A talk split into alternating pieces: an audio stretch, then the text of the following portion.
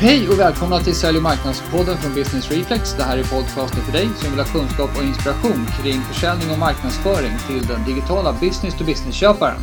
Och idag sänder vi från hotellrummet i Sadar i Kroatien, Lasse. Ja, väldigt speciell känsla måste jag säga.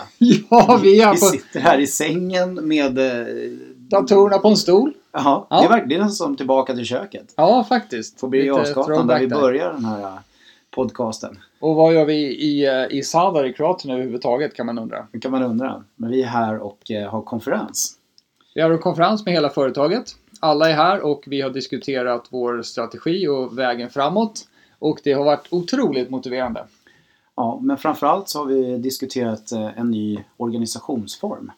Som vi kommer att börja jobba med. Ja, och det tänkte vi att vi skulle dela med oss av idag. Så det här blir ju inte riktigt ett avsnitt om hur man egentligen tar hand om den digitala köparen på bästa sätt.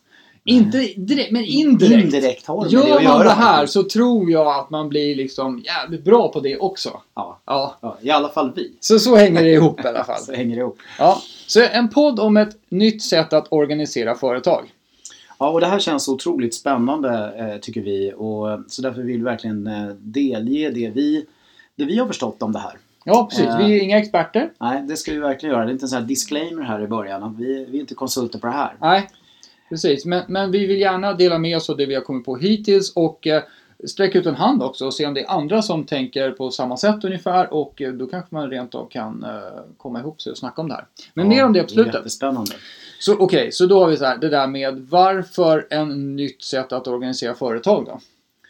Ja, eh, och, då är det väl så här att vi ska väl säga någonting lite grann om vad det går ut på först.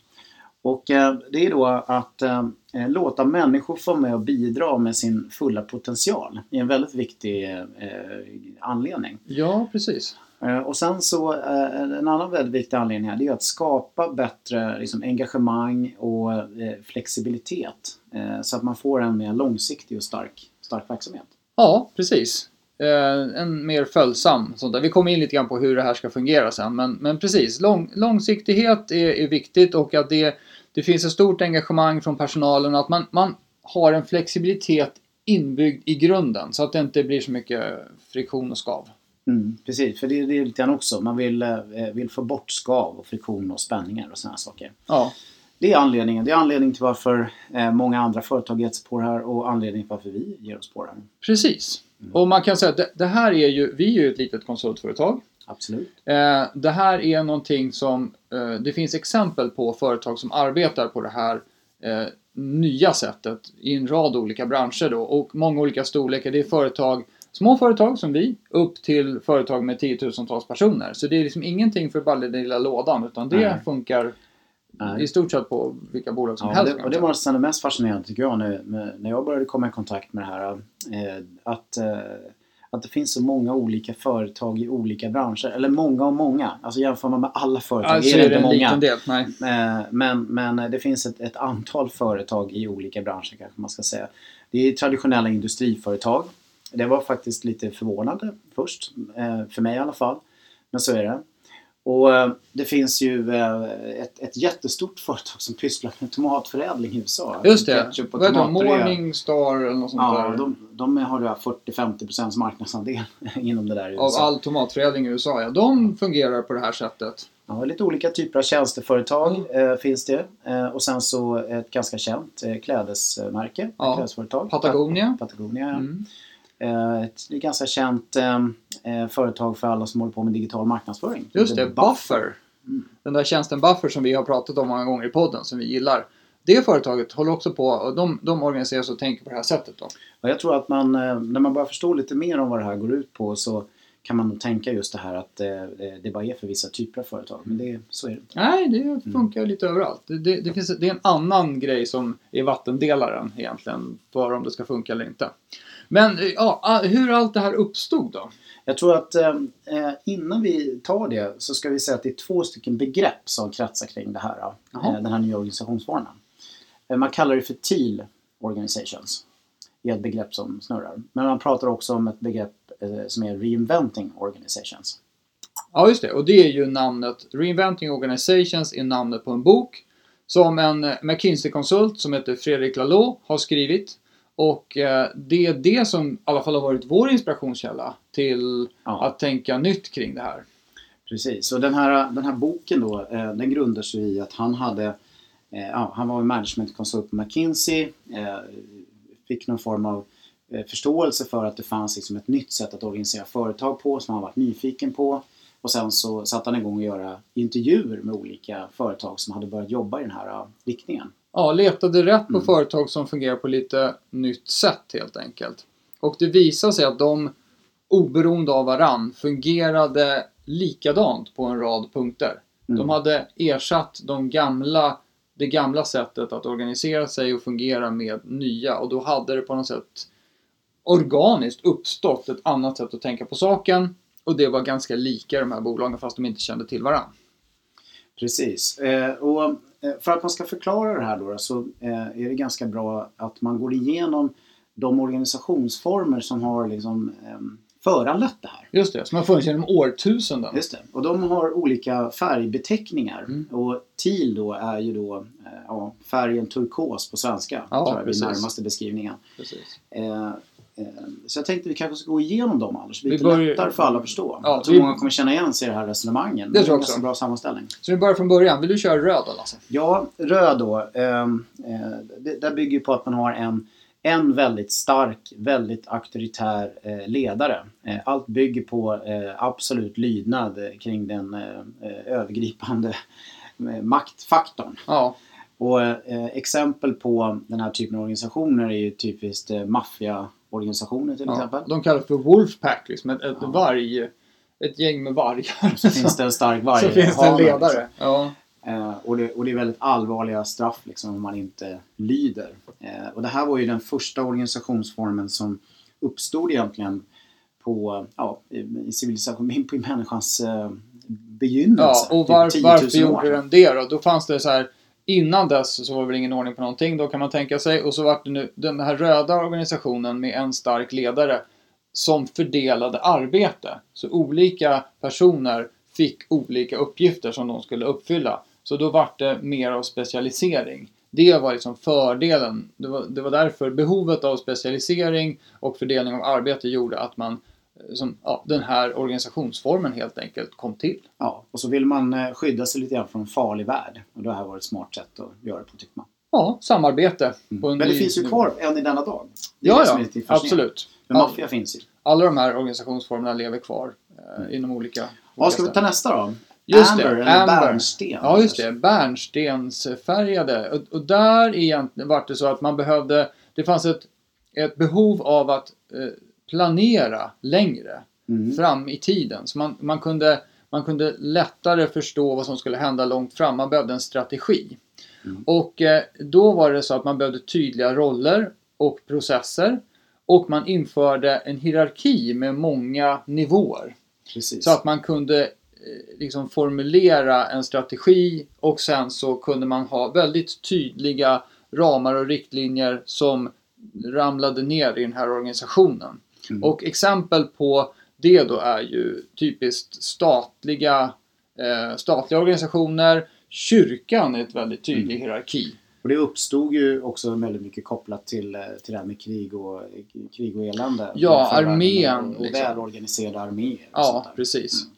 Och det, det, så det, där var, det var nästa nivå, att man behövde mer långsiktighet och en stabilitet för att kunna planera framåt. Som de, de röda inte klarade av. Så då uppstod den här Amber eller bärnstensfärgade.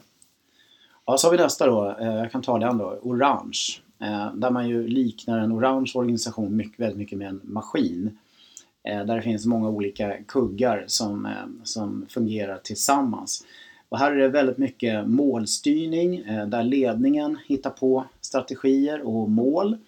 Och man har ett högt fokus på lönsamhet eh, och, och att hantera konkurrens och sådana saker. Men man har ju samtidigt delegerat ansvar här, ska Mm. man ha klart för sig. Där det finns liksom frihetsramar för att när man har delegerat eh, ansvar för att Inte bara framåt. arbetsuppgifter utan Nej. man delegerar ansvaret att, Eh, att uppfylla Precis, ett mål. håll dig inom de här ramarna eh, men framförallt eh, så ska vi nå de här målen. Ja, det är precis. målstyrning som är väldigt centralt i det här. Så får du liksom ganska mycket frihet eh, under ansvar. Men- Ja, precis. Och, och det är också en meritokrati. Alltså att det handlar inte om individens ursprungliga status. Eh, utan det handlar om vad man kan bidra med. Det kan göra att man kan göra så att säga, karriär Mm. och stiga uppåt i den här hierarkin som då finns. Det är väldigt mycket, det måste vara ordning och reda. Man ska ha service level agreements mellan de här olika kugghjulen i maskinen för att de ska kugga i varann. Alla måste förstå exakt vad den andra gör för man har överlämningspunkter och såna här saker. Jag skulle säga att det här är väl det man känner igen mest i dagens näringsliv Mm. egentligen, hur, Mm. hur det här funkar. Ja, om man ska generalisera lite i, i den lite moderna västvärlden. Ja, precis. Men sen finns det ju företag som har kommit in på den här gröna, gröna färgen då. Mm. Eh, och jag tror att eh, många förknippar den här gröna färgen med ett väldigt modernt eh, sätt att leda företag på. Eh, men det är ju en form som då eh, har uppstått innan TIL som vi ska komma till. Och den här gröna formen baseras ju väldigt mycket på att man styrs och drivs utav eh, sin kultur och sina värderingar. Mm. Och att man har väldigt mycket kunden i fokus. Man vill eh, göra allt för att man ska leverera ett så högt eh, värde och eh, ha en så stark och bra långsiktig relation med sin kund som möjligt. Ja, metaforen är ju familjen. Precis. Om orange är maskinen så är det här familjen. Familjen. Ja, Mm. precis. Och det finns fortfarande någon form av hierarki i en familj också med ett familjeöverhuvud och så vidare. Men man är mer tillsammans och man har en grej som man samlas kring. Liksom. Mm. Och det det är också här man, man kanske mest börjar prata om det här med, med lean och agil. Och. Ja, just det. Precis. För då är det olika intressegrupper som finns och det är en balans mellan ägare, mellan, mellan anställda och mellan kunder. Så att alla de, deras intressen ska, ska uppfyllas. Det är fortfarande en hierarki som sagt. Och sen så börjar man, man har mycket mer flexibilitet i de här organisationerna som gör att man kan ha agila team och sådana saker. Men det är väldigt konsensusdrivet. Mm. Väldigt konsensus. Ja, så att alla i familjen ska ju vara med på grejen, annars blir någon sur och så blir det inget bra. Mm. Eh, och det kan göra det hela lite långsamt då. Det blir Mm. mysigt men lite långsamt. Precis, och det är också en av anledningarna till eh, varför TIL har uppstått. Då. Och, och TIL då, då eh, om man ska, vi kommer ju prata mycket mer om det, men om man ska lite övergripande likna det med någonting så är det ju som en levande organism. Mm, Som, en, eh, som en skog. just det. Det är en sån här metafor som används eh, en del när man pratar om TIL. En skog har ju liksom ingen, eh, ingen chef. Eh, utan, och, och saker och ting samexisterar på ett väldigt naturligt och eh, effektivt sätt. Ja, det, det blir ju liksom en skog. Det blir så. Av sig själv utan att någon bestämmer exakt hur det ska gå till. Precis. Ja, eh, intressant. Sen kan man då ställa sig den här frågan då. Varför sker det här nu för Anders? Säger, vad, vad, vad är det som gör, om man tittar igenom tiderna, vad är det som har gjort att en ny organisationsform uppstår? Vad är det som gör att folk börjar tänka på, på nya sätt då? Och då är det ju, en sak är ju att det, det uppstår ett behov av att samarbeta på nytt sätt. Och jag, min För att tolkning av det lösa här, uppgiften? Ja, och för uppgift man ska lösa? Så, så då, och min tolkning av det här är att man börjar liksom nu se ett nytt tänkande kring hållbarhet och, och eh, eh, att jorden har ändliga resurser. Så att de som, eh, ja, de som har kommit långt i det tänket helt enkelt, de vill ha ett högre syfte med det de håller på med än att Ja. bara dra in maximal vinst. Eh, och, och, eh, och sen så finns det det här med lite grann självuppfyllande också. Det här med att få eh, se sin fulla potential blomma ut på jobbet. Ja. Så att man inte liksom, någon annan har ritat en fyrkantig ruta där man ska stå och göra och gå fan inte in i rutan bredvid för då är det där någon annan som står och blir sur om du Ja. går in. Eh, Och tittar man på, på mycket hur moderna människor resonerar så, så är det ju så här att man, eh, man har ju klättrat upp på Maslows behovstrappa. Ja, Och man känner att det här självförverkligandet måste liksom få en helt ny nivå. Inte bara på fritiden utan det måste bli en del av allt jag gör det här. just det. Och, eh, och så. Så att eh, det är väldigt viktigt. Och sen är det då det vi var inne på tidigare då att den här gröna organisationsformen eh, har stött på en hel del problem och utmaningar. Och att människor känner att, eh, att det där inte leder framåt tillräckligt eh, bra. Helt Mm, enkelt. Det, det. det, det, liksom finns någonting som saknas där och det skapas bekymmer kring den här konsensusfrågan.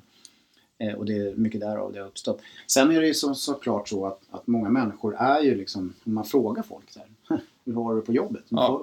man är rätt trött på allt det här härjandet och regerandet och instoppad i några väldigt strikta fasta ramar. Och, Ja.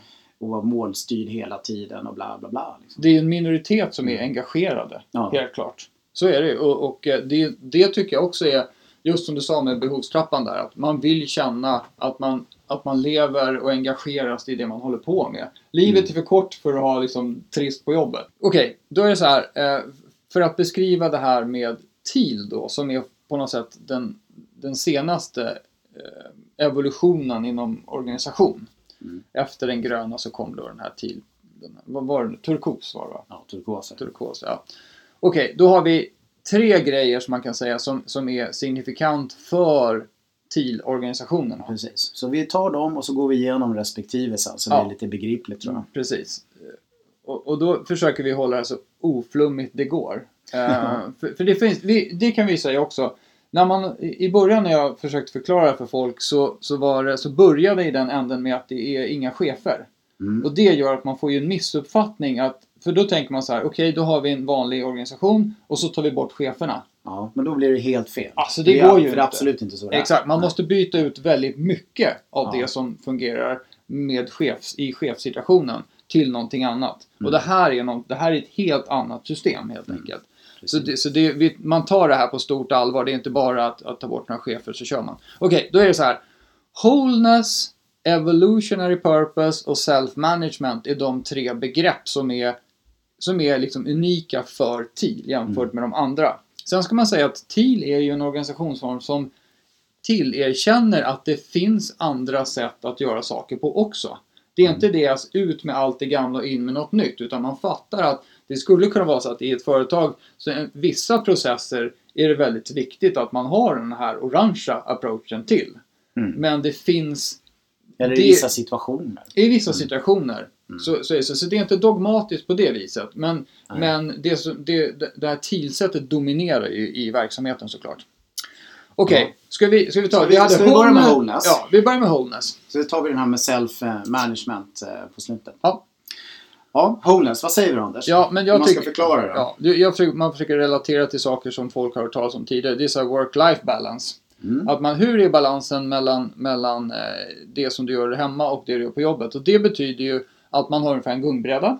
Mm. Och man har två helt olika saker. Mm. Och man ska bara se till att det ena, att de väger ungefär Ja, lika. Att det balanserar. Ja, Mm. precis. Det är bara det tänket är ju väldigt konstigt. Mm. För det utgår ifrån att det är två helt olika saker som pågår. Mm. Medans- Nu är jag på jobbet, Ja. nu är jag privat och nu ska jag försöka få någon sorts balans mellan de två. Exakt. Då har det blivit grejen. Bara det att vi vet ju alla att vi lever ju liksom bara Mm. ett liv. Och om det är för stor skillnad på de där två, då blir det liksom slitsamt helt Mm. enkelt. Ja, så, här, så här går det ut på att, det går ut på att skapa life balance men på ett helt nytt sätt. Det vill Ja. säga att, att man ska ta med sig, man ska vara på jobbet som man är liksom, pri, privat. Man ska Ja. vara sig själv i båda lägena. Ja. Eh, och det är- Liten Mm. skillnad mellan jag, jobbjaget och privatjaget. Och, och det kan man säga, ja, vad har, vad har man, när har man själv tänkt att det har varit stor skillnad? Ja, det är ju när man har haft någon chef som Mm. man har måste anpassa sig till Mm. eh, my, väldigt mycket. Då spelar man liksom en roll där. Ja, då blir, Ja. går man in i den och säger så här, anda, ta ett djupt andetag innan man kliver in på kontoret och säger okej, nu är jag jobb-Anders. Mm. Och det försöker man dämpa och se till att det är, det är så liten skillnad som möjligt på det där. Och man ska vara sig själv för att liksom, det inte ska gå ut massa energi till anpassningen. Just det. Och, då, och, och det bygger ju också på att man, eh, teorin är ju här att man får ut mer av sig själv när man är sig själv. Ja, precis. enkelt. Och, eh, Och man tillåts Mm. utvecklas i jobbet som man utvecklas privat. Liksom. Just det där, jag kommer tillbaka till det, det finns liksom ingen ritad fyrkant där man absolut måste stå. Mm. Tills någon annan högt upp har ritat Mm. nästa jäkla organisationsschema och gjort en, en rollbeskrivning åt den. Som Mm. man ska försöka uppfylla. Utan det här är mer organiskt. Då. Och då, då kan man fundera på hur man skapar det där. Och Ja. då, då, då bygger det ju otroligt mycket på att man måste ha väldigt mycket eh, tillit till varandra. Ja, och väldigt precis. mycket förtroende till, eh, för varandra. För att man ska så att säga, våga vara sig själv. Ja. Och, och jag tror den största biten som vi är inne på, det är det mer psykologiska. Att man, man, det, finns en, det finns en förtroendefull stämning på jobbet och man, man litar på varandra helt enkelt. Det, jag tror också att det, det, det bygger på att man har delat med sig av sitt privata jag på jobbet. Mm. Alltså att man känner varandra på lite djupare nivå. på Mm. jobbet för att det ska fungera. Mm. Så det, det, det tror vi i alla fall så här långt. Eh, ja, så det, det är wholeness, så att man, har, man är en person. Jag tänkte bara säga en grej Mm. till där, Anders. också. Jag tror också att man, eh, för att det här ska fungera måste man också tillåta att människor är olika eh, privat och få, måste få anpassa sig mellan varandra Mm. och hitta sina roller lite grann själva beroende på vem de är. Ja, precis. Det tror jag är ganska viktigt. Och det, det, det här tror jag kommer tillbaka mycket också in på rekryteringsprocessen sen. Att man, man anställer ju folk väldigt mycket utifrån den de är. Natur, för för det, det är klart att vi har ett behov inom företaget att hitta en webbexpert eller vad det nu är för någonting. Men sen när väl den rutan är den ibockad, liksom då, då handlar det väldigt mycket om individen.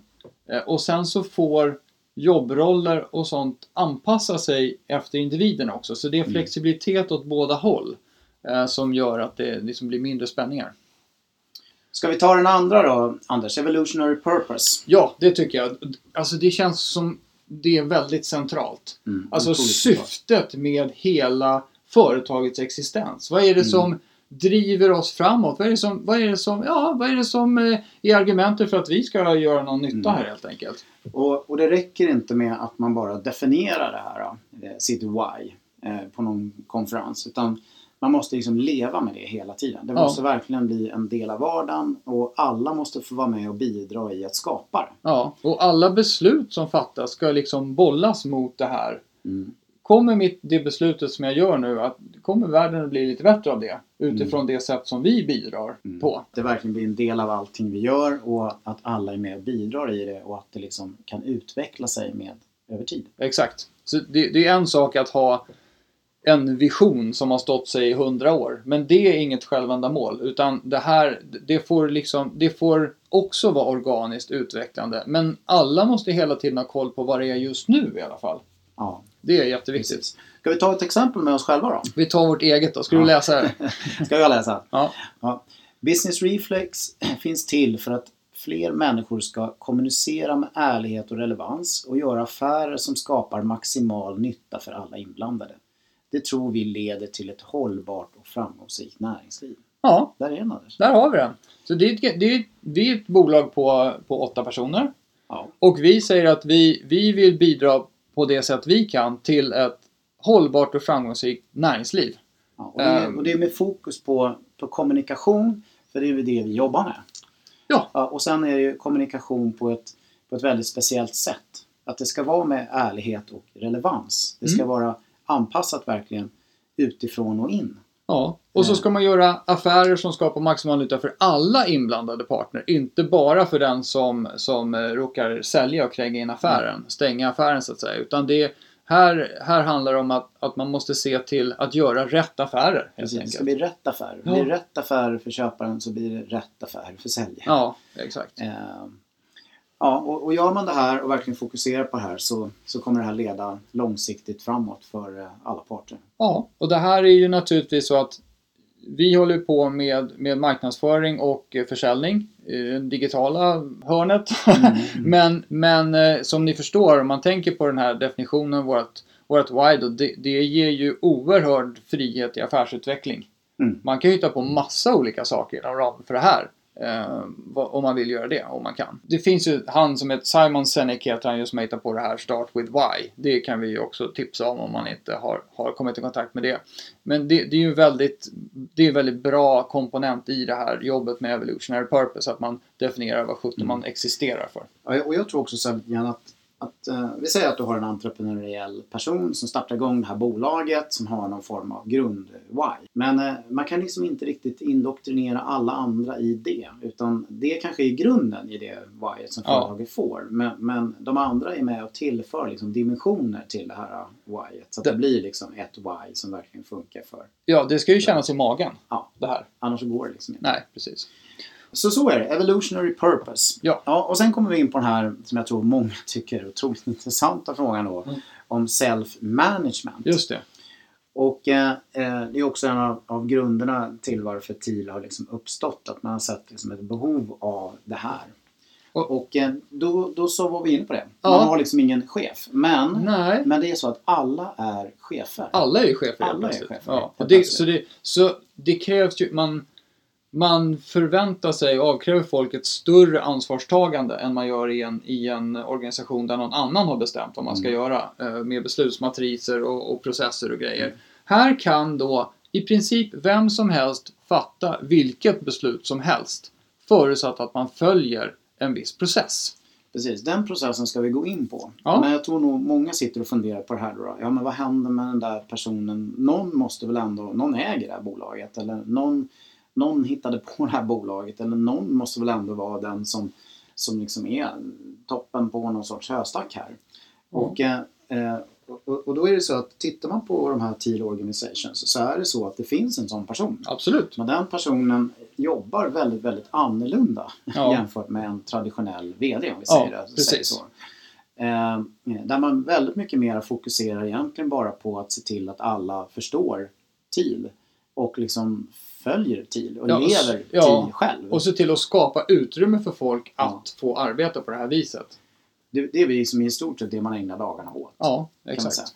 Och, och coacha människor ja, in, in på TIL-banan om man Ja. säger så. Så om man tittar på eh, några som säkert har kommit långt, kanske en grön organisation där man har konsultteam. Men då har man ju en konsultchef antagligen Mm. som fattar vissa beslut eh, som konsulterna inte kan fatta och så vidare. Så att, men det här är inte så, utan det här är det här är nog det plattaste organisationen man någonsin kan tänka sig ur det perspektivet. Mm. Det finns olika små hierarkier men de bygger mer på att någon är en auktoritet inom ett, visst område. Och, vi, och det här sitter ihop med den här beslutsprocessen. Men makten är så att säga distribuerad. Det är inte så att makten är ett nollsummespel, att om jag får lite mer makt så får du lite mindre. Utan alla har all makt. Mm. Det är det som är så jäkla coolt. Ja, och jag tror innan vi går in på beslutsprocessen tror jag det kan vara bra att förklara här också lite grann som att man organiserar sig ofta i det man kallar för självförsörjande team. Mm. Så att, så att man har ett antal människor, säg 7-8 personer. Och eh, de här personerna ska liksom lösa uppgiften tillsammans. Mm. Eh, och, och inom ramen för det då så tar olika personer olika roller och olika ansvar Ja. i vardagen. Men sen också lite då situationsanpassat. Jag tog ett exempel som hände häromdagen när vi var ute och seglade segelbåt. Där jag har mycket erfarenhet av det. Ja, då såg jag till med min kunskap att vi löste den uppgiften. Just det. Och sen så hamnar vi i någon annan situation eh, där någon annan har bättre kunskap om hur man löser en viss uppgift. Mm. Och så tog den personen hand om den situationen och Mm. löste den. Så. Så att det, det liksom varierar det här ledarskapet över tid Exakt. beroende på situation och beroende på kompetensprofil mellan varandra. Ja, precis. Eh, ska vi ta den här beslutsprocessen då? För Okej. det är nog många som bara undrar, undrar hur det går till. Ja, då är det så här att när det, då, när det då bygger på total distribution av makt, att vem som helst kan fatta vilket beslut som helst i organisationen. För det första så blir man ju lite nervös. ja precis. För när man inte har varit med om det här förut. Framförallt om man har startat det här bolaget. Ja, precis. Eh, då, men då är det så här att det kallas för rådfrågningsprocessen. Ja. Den här. Eh, och, och det går ut på att man, eh, som vi har spetsat processen, så är det så här. Okej, du kommer på någonting där det behöver fattas ett beslut. Då ska du egentligen bara ta lite tid och tänka igenom vilket beslut som egentligen ska fattas. Och vilka som får eh, konsekvenser av det beslutet. Ja, och just det här vilket beslut som ska fattas är väldigt, väldigt viktigt. Man måste tänka på liksom syftet med det här beslutet. Ja, Och syftet med beslutet ska ju naturligtvis vara i linje med whyet. Just Det det. får inte vara liksom motsträvigt med Nej. whyet. Utan det måste liksom vara in in line med det och tillföra någonting till det. Ja, precis. Och, eh, ehm, så, så då blir det att man testar sitt eget... För man har, ju en, man har ju en egen vilja om vilket beslut man ska fatta. Det är inte det att man har en, bara, en liten idé och så skulle man vilja bolla det med några. Så det här handlar om att man tänker att man skulle vilja göra Det här skulle jag vilja göra. Det här Ja. tror jag är bra. Just det. Det här, det här är ett beslut jag skulle vilja fatta. Ja, och då kan man säga att då börjar man med att rådfråga sig själv i, i och studsa det här beslutet mot då den, det, det whyet som företaget Ja. har. Kommer det här att göra för att vi uppfyller vårt why på ett bättre sätt, att vi gör världen lite bättre? Eh, Det är det första. Mm, och sen definierar man det här. Man Ja. skriver ner det här Mm. på, något, på något praktiskt sätt. På en lapp. på en lapp. Nej, ja, får hitta på något praktiskt sätt.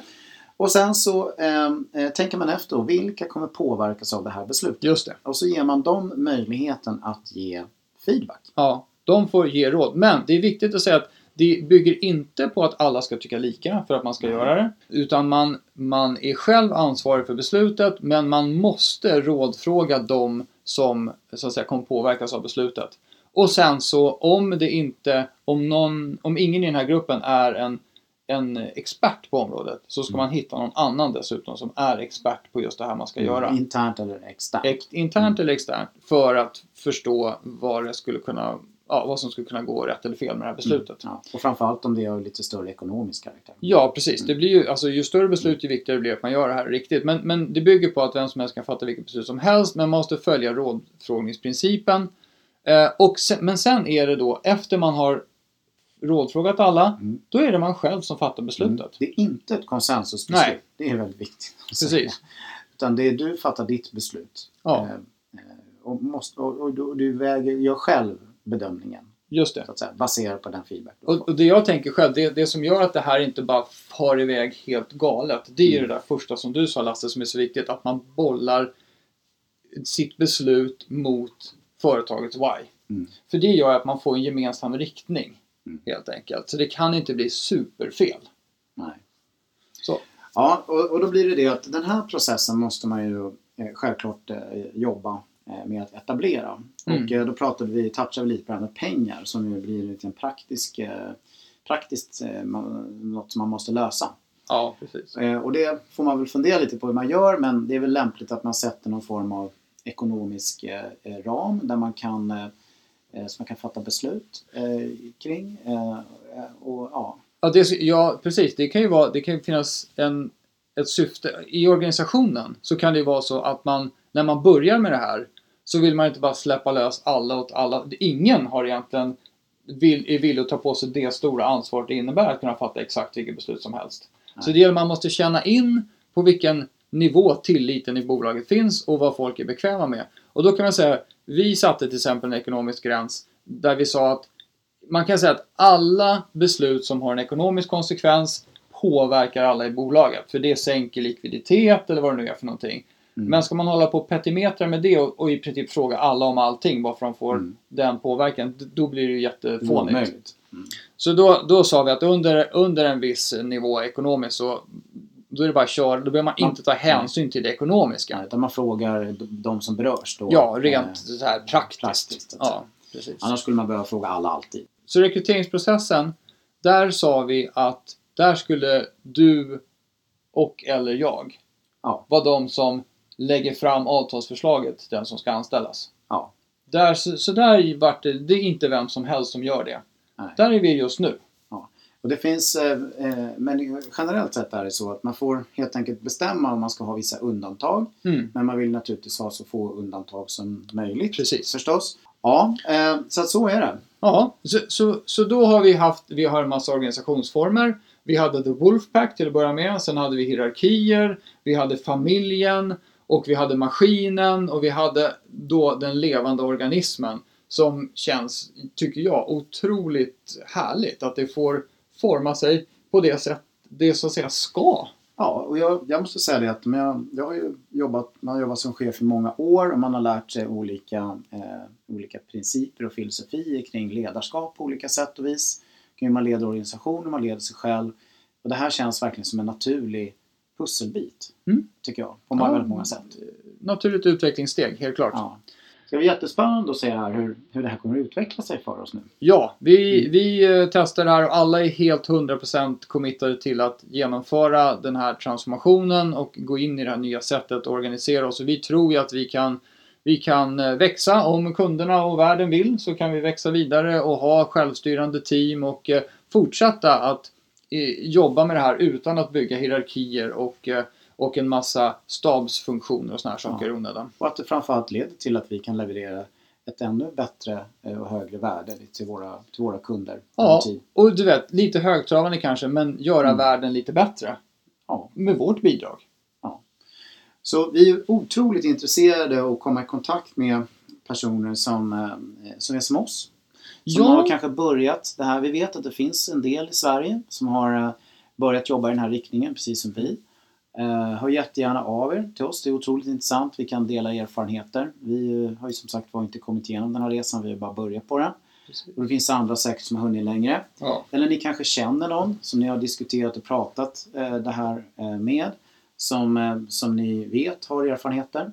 Kan ni tipsa dem? Höra av sig till oss. Ja, precis. Och hör av sig. Maila till anders.hermansson businessreflex.se eller till lars.dahlberg businessreflex.se eller bara connecta på LinkedIn. Skicka en, en kontaktförfrågan där. Det vore ju så himla kul att få dela det här med flera personer som sitter och funderar på hur man ska kunna få till liksom ett, ett Ja. bättre företag. Så skriver ni i den här meddelanderutan om ni connectar på LinkedIn bara. Eh, vi, vi gillar TIL. Tid, för, tid, Vi är precis. TIL-intresserade. Teal is the new black som var temat för vår konferens här. Och, och, och de som inte, ni som bara tycker att det här låter intressant men inte har kommit i kontakt med det, då får vi ett lästips då. Ja, det måste vi göra. Då, boken som vi har pratat om då, den heter ju då eh, Reinventing Organizations. Precis. skrivet av Fredrik Laloux. Eh, det kan man googla fram väldigt lätt. Eh, Ja. Det finns en webbsajt också som heter reinventingorganizations.com. Mm. Eh, det finns två varianter på böckerna. En illustrated version som vi absolut rekommenderar och sen finns det en mera finstilt bibelversion. Ja, den första som kom, det var ju Bibeln. Och den, den är den är ju liksom mastig att ta sig igenom. Och, och den här illustrerade versionen är ju mycket, där har man kommit längre i, i pedagog, rent pedagogiskt Ja. för att få sig, för att En, göra en halvdag ser man igenom. Ja, det tror jag. Och sen finns det en wiki om man kan, som man kan kolla också. Reinventing Organizations Wiki. Eh, .org heter den. Är det .org? Ja. Eh, där står det ju väldigt mycket konkret eh, om hur man gör saker och ting. Olika processer och sådär. Men den, den är väl bäst efter man har läst boken? Ska jag, Jag säga. tror det. Man behöver nog lite bakgrund. eh, Bläddra i boken eh, några dagar och fundera över det hela. Och sen kan man kolla praktiskt i wikin. Men man kan göra vad som man vill, hur man vill. Men det är tips. Det finns en YouTube-film också på en timme och 40 minuter tror jag med Fredrik. Eh, när han pratar om det också. Ja, du. Ja, vet du, go- man, kan, man kan YouTube-googla på Reinventing Organizations. Det kan man göra. Och där pratar han om det och sen så finns det en väldigt bra sån här ritfilm. Mm, en, hand, en hand som ritar. Där Där de förklarar ju framförallt de de här olika färgerna. Precis, de olika organisationsformerna. Då tror jag mycket faller på plats. Ja, Ska vi säga så? ja, jag tror nästan det. Och eh, vi, vi ska ju faktiskt kasta oss ut här i, i Sadar Ja. och eh, försöka njuta av denna väldigt vidunderliga stad måste jag säga. Ja, lite förlängning av sommaren också. Det är Ja. fantastiskt. Ja, jättehärligt. Det är lördag. Precis. Ja. Eh, Så vad ni än gör där ute så, ja, man skulle ju kunna säga att ni ska vara team nu då, men det blir det ju inte, eller hur? Utan det blir ju, vad ni än gör där ute så ska ni vara Relevanta. Hej då! Hej då!